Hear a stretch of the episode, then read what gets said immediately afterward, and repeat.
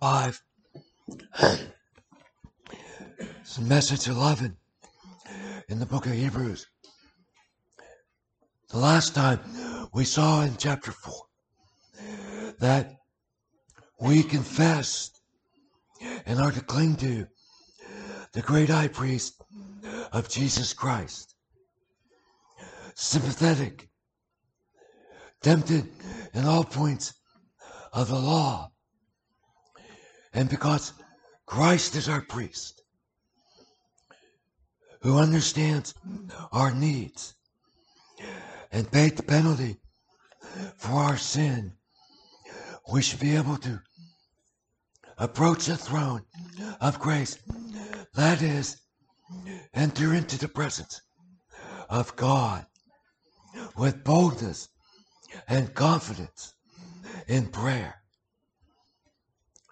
to bring our request and receive grace and mercy to help us. Part of the priesthood of Jesus is to intercede for his people. Part of the priesthood is to offer the sacrifice. That's what a priest did. The priest took the animal and slew it and sprinkled its blood as a covering for sin. But Christ is not only the one who offers the sacrifice, he was the sacrifice for sin. Now, in chapter 5, we find the contrast between this great priest, Jesus, and the fallible priest of the old covenant of Judaism, priest under the line of Levi, Aaron, and even in Jesus' day, mostly of the Sadducee party. I think I gave you the wrong passage. Uh, I wanted to give you the passage about God setting apart Aaron to be a priest.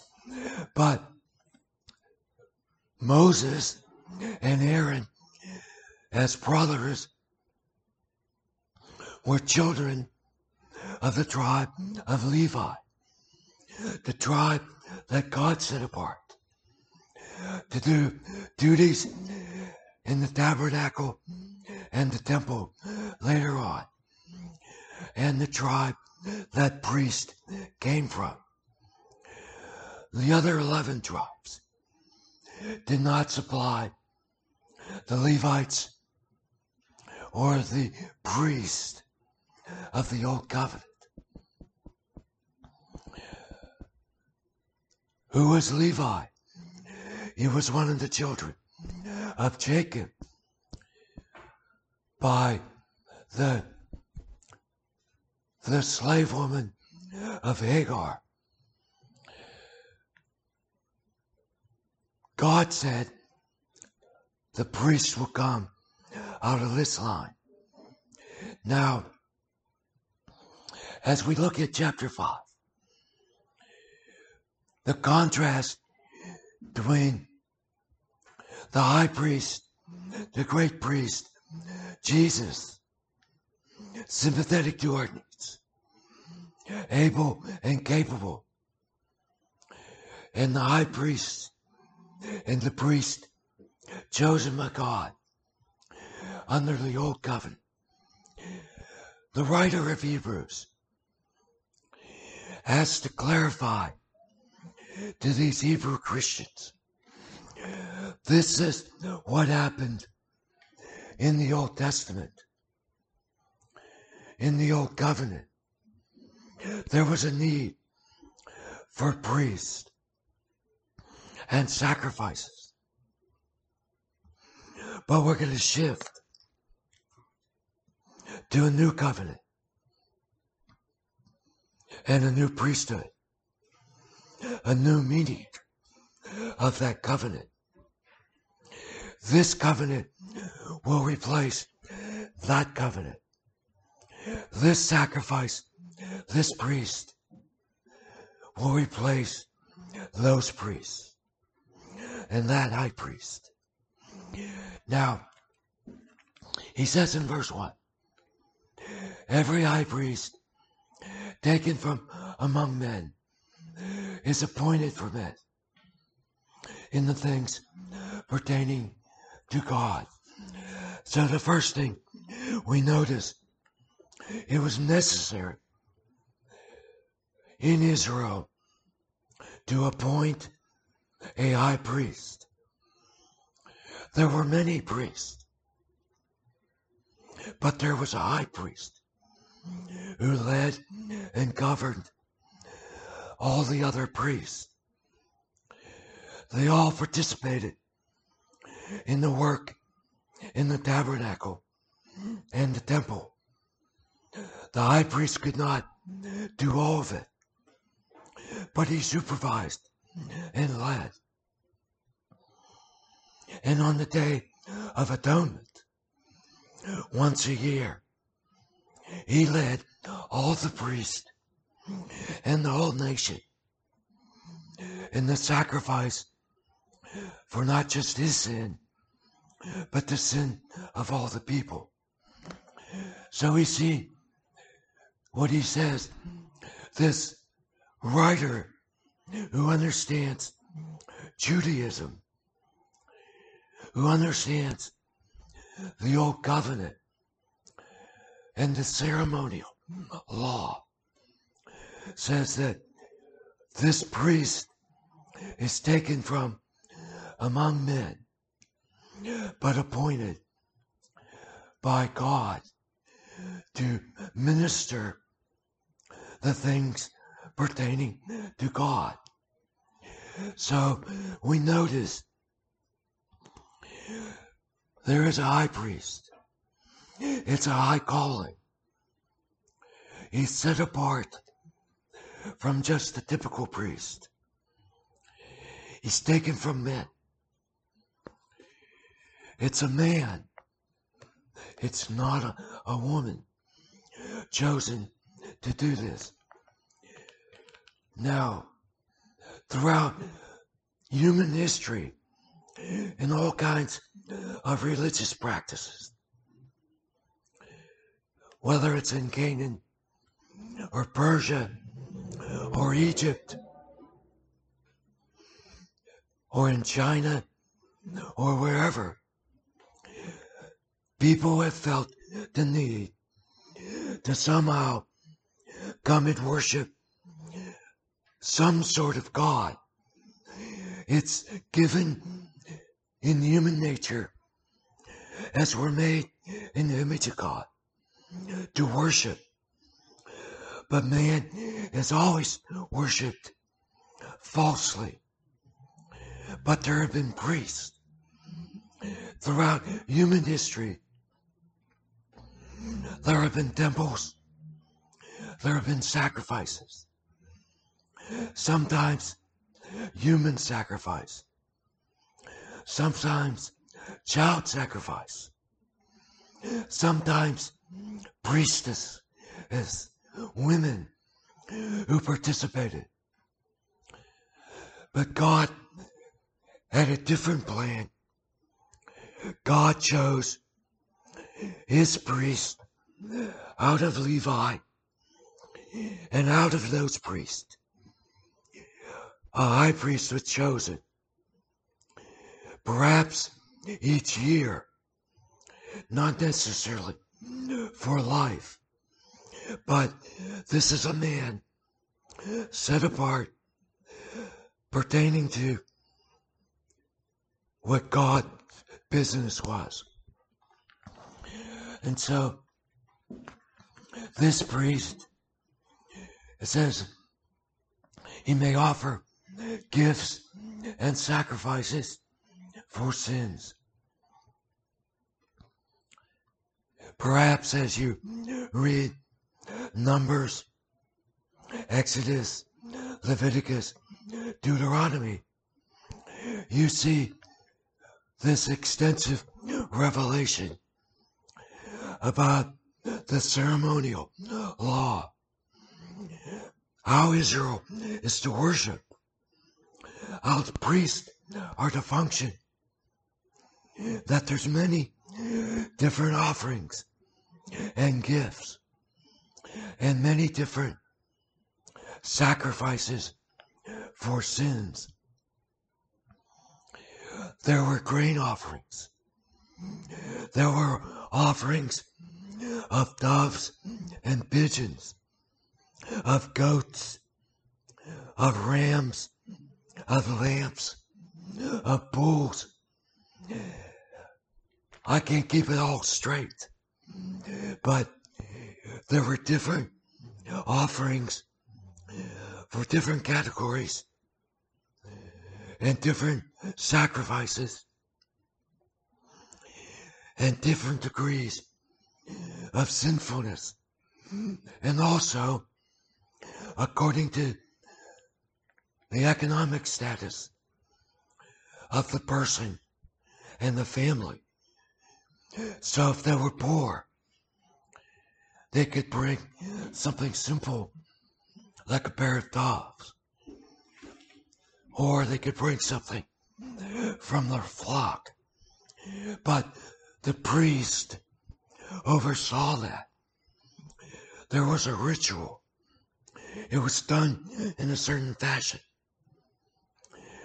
The sins of the person, their hands would symbolically be laying on the animal to transfer their guilt.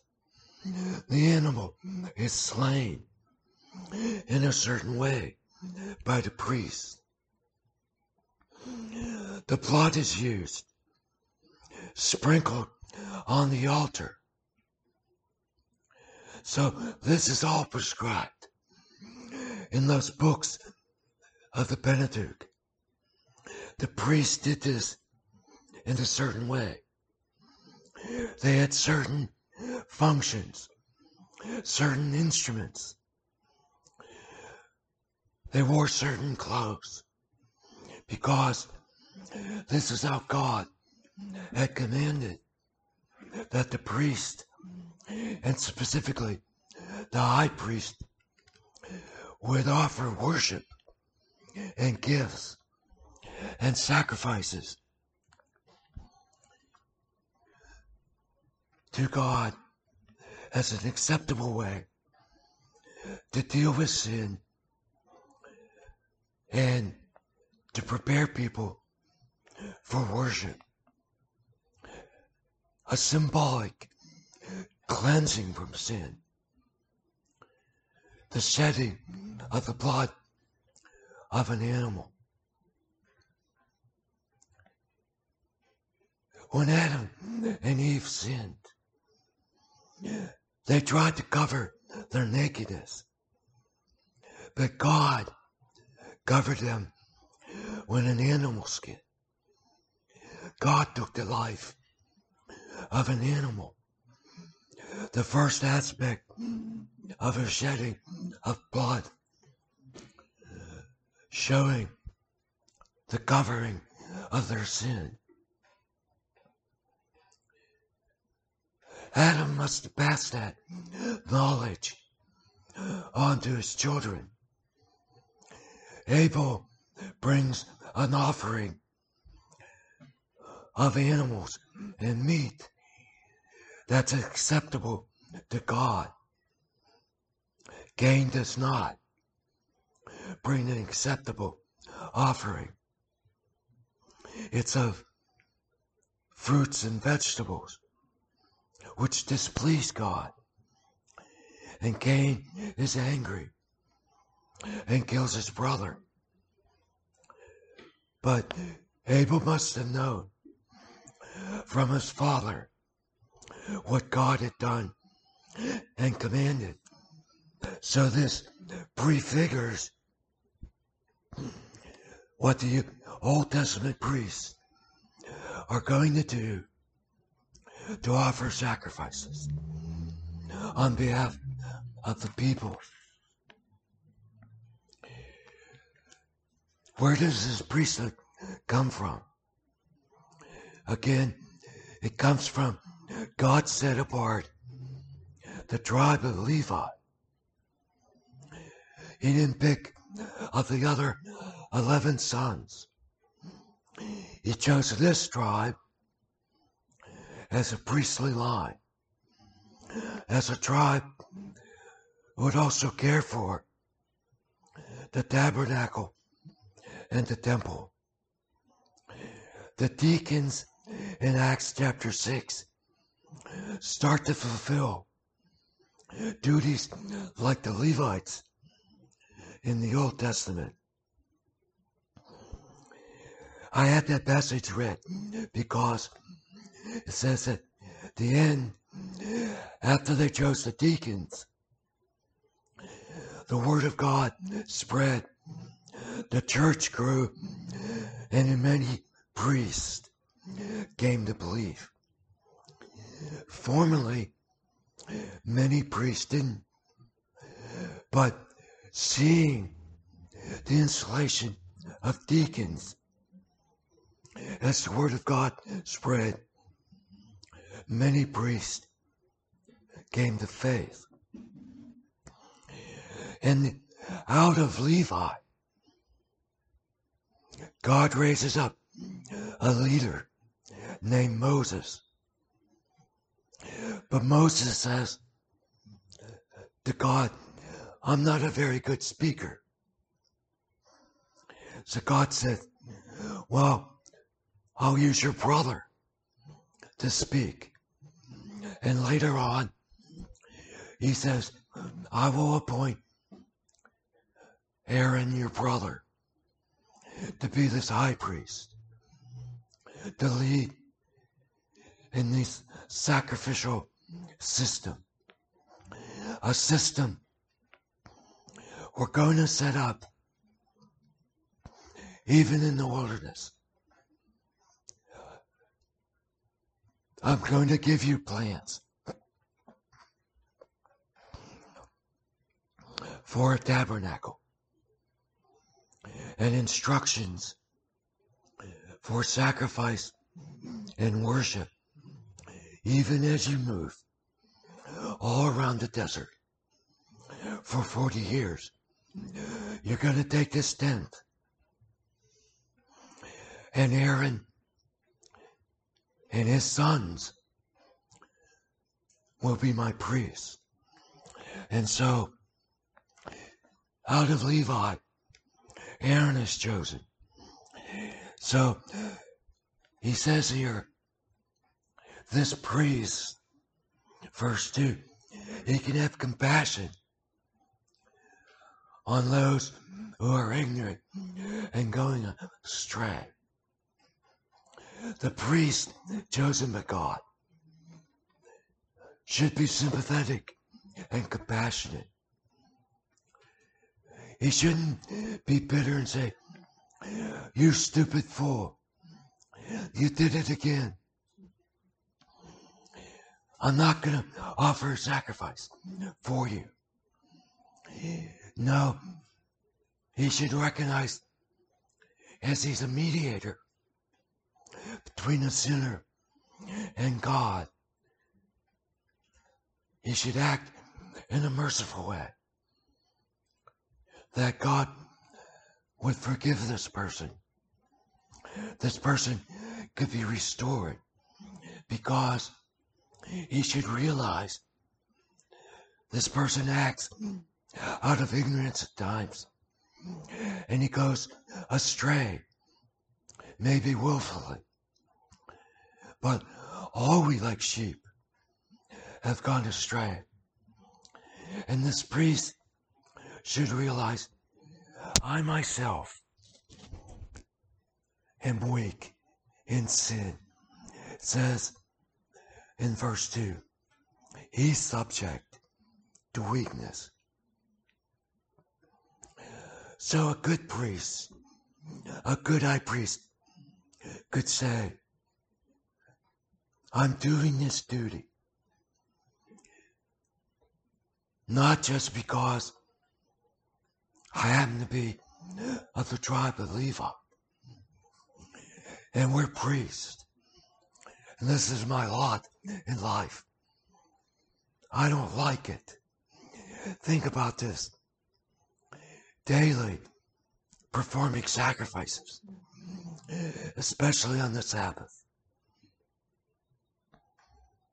It's not easy saying, I gotta kill more animals. I gotta go through this specific, particular ritual.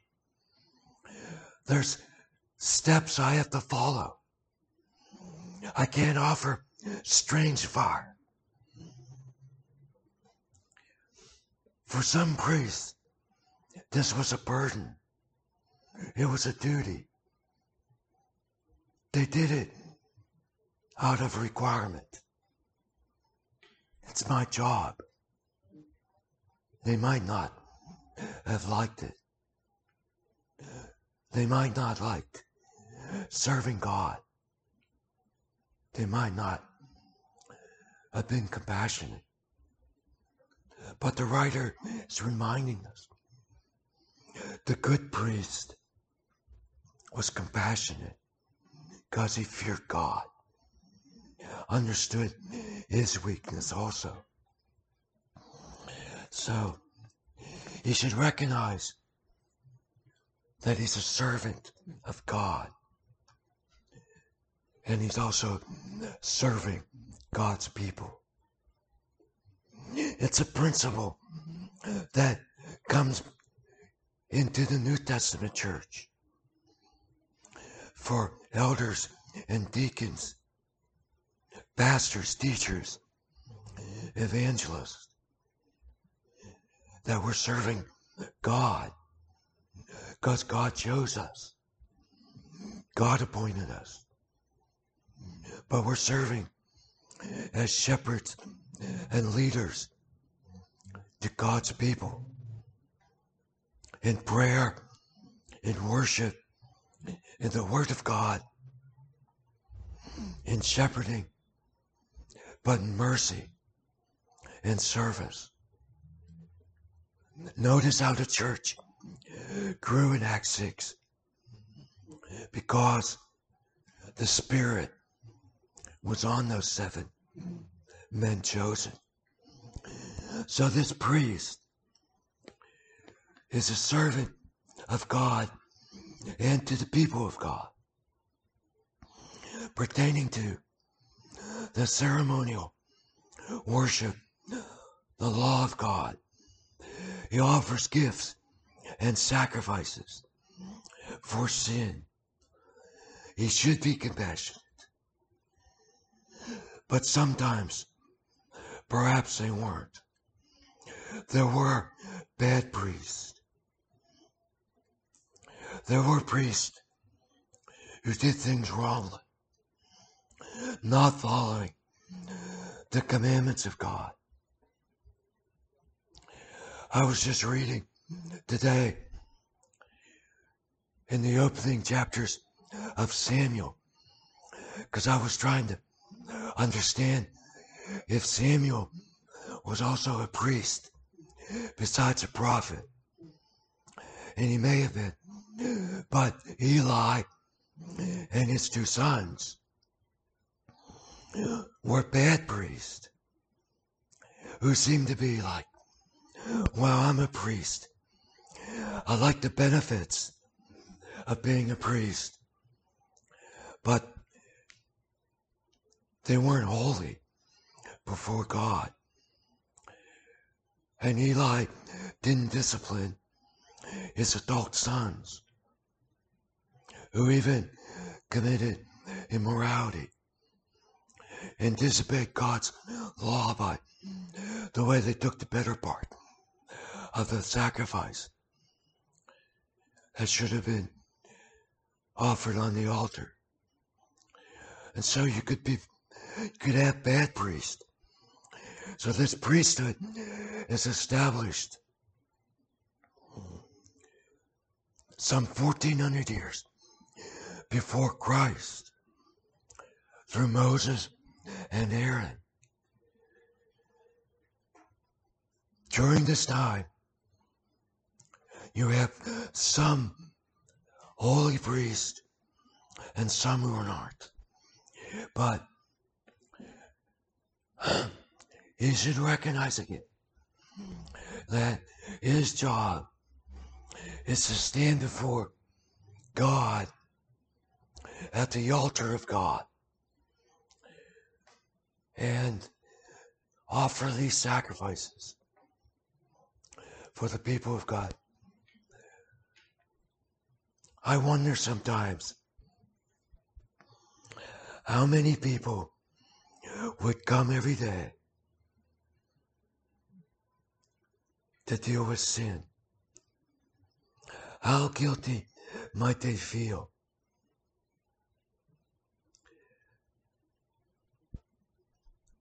Raised as a Roman Catholic, we were told sometimes to be a good Catholic, you should go to confession at least once a week. I wonder how the people of Israel felt like I've really messed up. I should go bring something as a sacrifice for my sin. Maybe some people said, I'll just do that once a year. Maybe some people thought they needed to do that. But in this overreaching population, how many people would come daily and on the Sabbath? I'm sure the priests were kept busy. My understanding is that at the time of Jesus,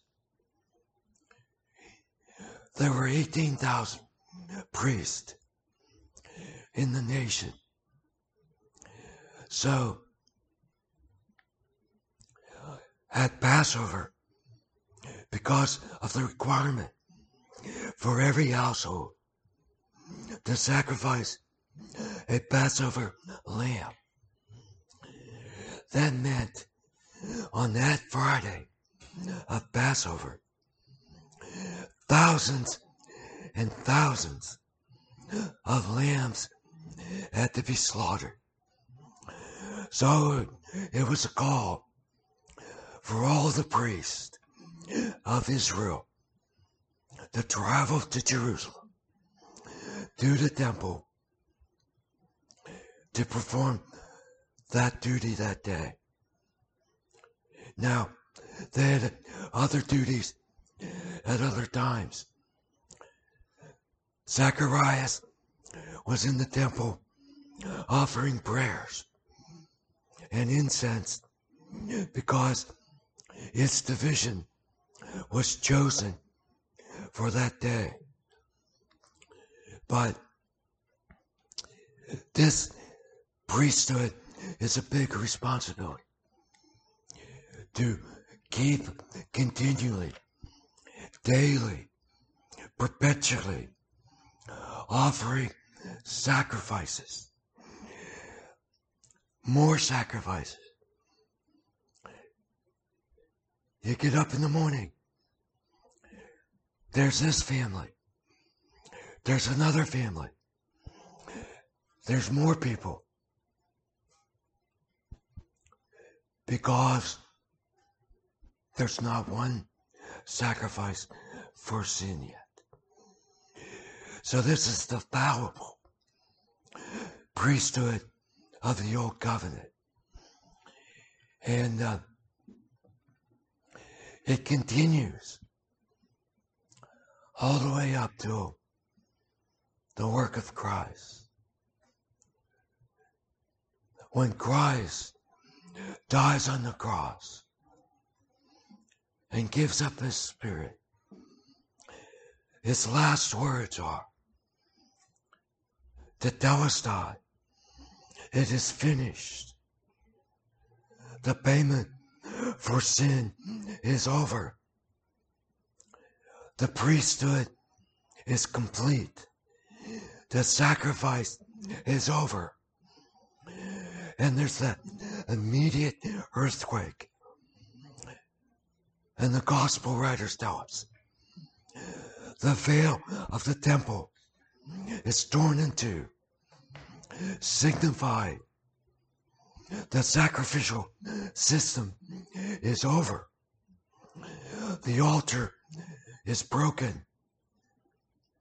And the access to the Holy of Holies is not through the priesthood of Levi, but this new high priest, Jesus Christ.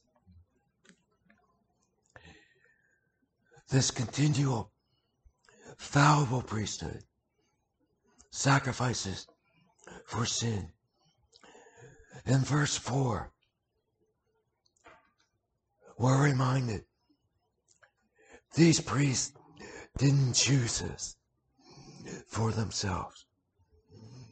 They didn't wake up one day and say, you know, I don't want to be a shepherd. I don't want to be a carpenter. I think it'd be a pretty comfy and cool job to be a priest. How do I train for that? You know, how do I get into that business? Because, you know, they get taken care of. They're provided to by the law. Uh, they get a choice of the offering. They eat okay. Sounds like a pretty good job. Know, but he's telling us that's not the way it was done. Know, they didn't wake up and say, this is what I want to be. Or the parents didn't say, now son, yeah, your sister's a doctor. Your brother's a lawyer. Why don't you be a priest? No, this is God's work. God chooses his people. He chooses his leaders. It was true in the Old Testament. He chose Abraham. He chose Moses. He chose David. He didn't choose Saul. Okay. He chose Elijah and Elisha and others. He chose Samuel in the New Testament, he chose the apostles. He chose elders, deacons. He gifted them. Well, he has set apart people to be priests, to fulfill a holy, honorable calling before God. He's required to do this before the people. He doesn't take it on his own. He's appointed by God. God had qualifications in mind, just as he has qualifications for elders and deacons in the New Testament.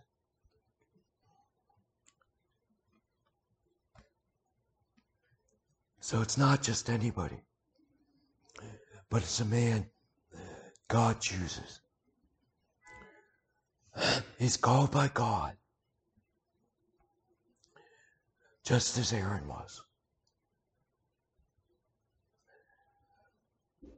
Now, one last important thing is this priest even the high priest.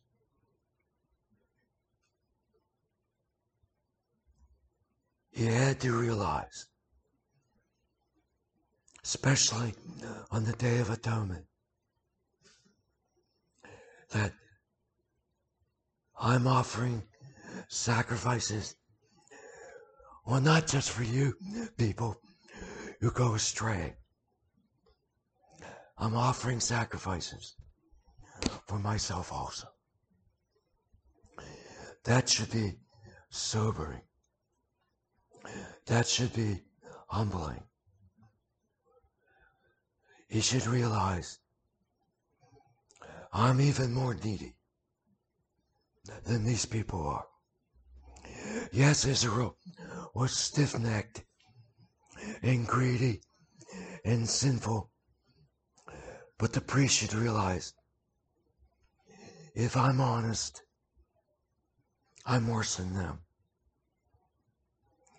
And the priest should realize, especially on the day of atonement, that I'm standing before, representing hundreds of thousands of people of this nation, God, God's people, men, women, families, children. And if I don't take it serious, if I mess up, if God is displeased with my work, what will be the result?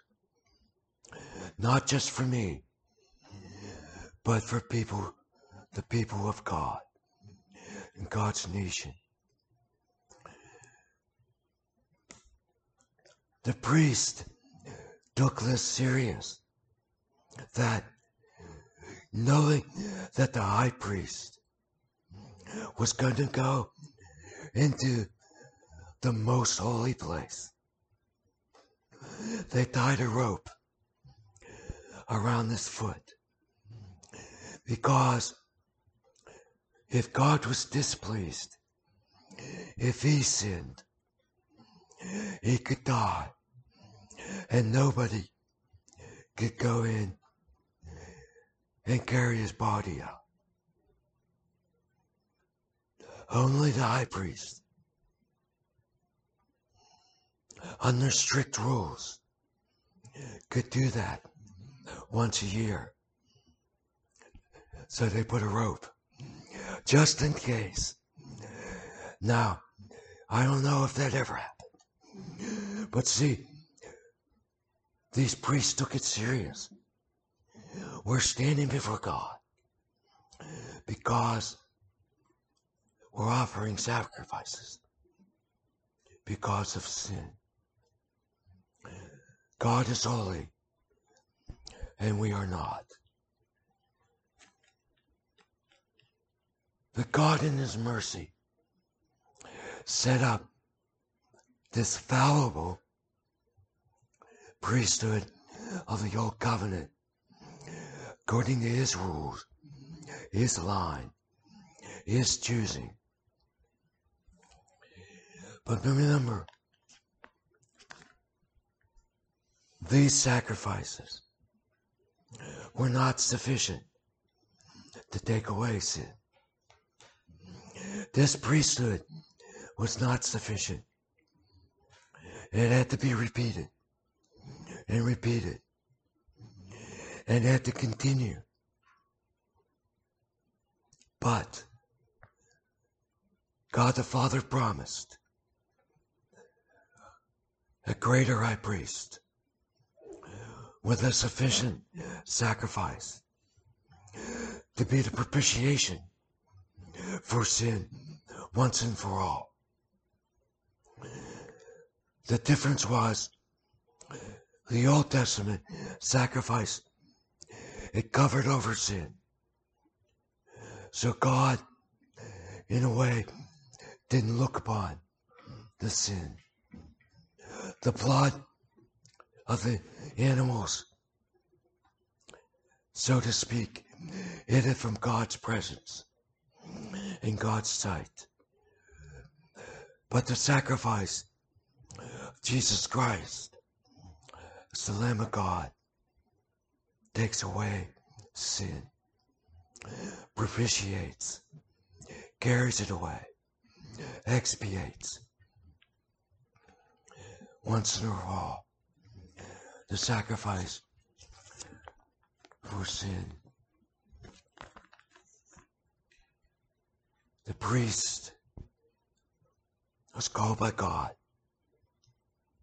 was not the Son of God, called by the Father to be this high priest. Jesus didn't say, I think I'll go to earth. Be born of a woman and live for a while. No, this is the counsel of the triune God. This is the will of the Father to point the Son as a priest and mediator of a new covenant, of a sacrifice that propitiates once and for all for sin. That's good news for us because we don't have to say, What do I have to do? How should I be myself and whip myself? How should I make offerings in the church? Again, that's an error of some churches. That's the error, part of the error of the purgatory system. Get people to offer things for you to help get you out of purgatory. No, Christ paid it all. It's sufficient. It's complete. So,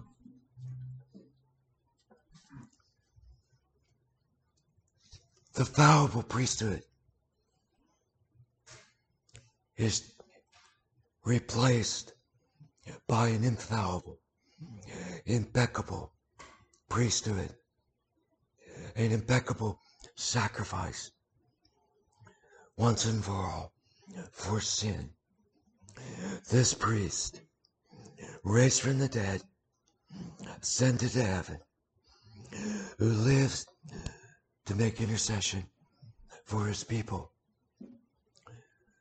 Priests in the Old Testament could offer prayers also. Our priest continues to offer prayers. Action points. Read Hebrews chapter 5 and 6. Because he's going to talk about the work of Christ in greater detail as a priest. And think about action point two that God is the, raise, the one who raises up leaders, elders, pastors, teachers, deacons, shepherds, even the apostles, prophets, evangelists. This is whom God equips, whom God gives. It's not like really should be. I'll think uh, that sounds like a good career choice. Now, God's leading should be on a man to move into those offices. They should be recognized by the church as having the qualifications and gifts for those ministries. And therefore, we as the people of the church should be able to say, I submit to their leadership, but I support and pray for and help them in their leadership. And then the third point is if Jesus is the perfect infallible, high priest, sympathetic. You and I need to cling to our priest. His work is sufficient. He never stops praying for us. He's a constantly our defense attorney, our advocate. You see, again, people might say, well, that's good, George. You started with Jesus. Now add this other thing, this other work to Jesus. No, Jesus' work and righteousness is sufficient. We abide with Jesus. We stay with Jesus because he's sufficient. We don't say we tried Jesus and now I'll think I'll try another priest, another priestess. Oh, I'll add this religious system. Some people do that. Well, I tried Christianity. It didn't work for me. So now I'm a Buddhist. Now I'm into Islam. I'm going to add these duties and works. Maybe I'll be good enough. That's false. That's the lie of the devil. The work of Christ is complete, sufficient. We're justified by faith in Christ. So, brothers and sisters, you cling to Jesus. Every day, you live in repentance and faith. Every day, you approach the throne of grace in confidence to find the grace from Jesus, the author, finisher of our faith. Don't trust in your own righteousness, but trust in Christ. Every day, when Satan accuses, you go back to Jesus your defense attorney and not say, I have to do something. I have to be better. So, the infallible priest is sufficient. That's who we go to and stay with. Kurt, would you pray for us? Briefly, please. Dear Lord, we thank you for your word. We thank you that you're our high priest, our prophet, and our king. Lord, we just thank so much for your word. We thank you for George for laying it down for us. And may we hide in the rejoice in the fact that we have a high priest we can go to. We don't have to work our way through. Just lay our burdens at your feet. We thank you for salvation today. It's in Jesus' name I can pray and thanksgiving. Amen. Amen.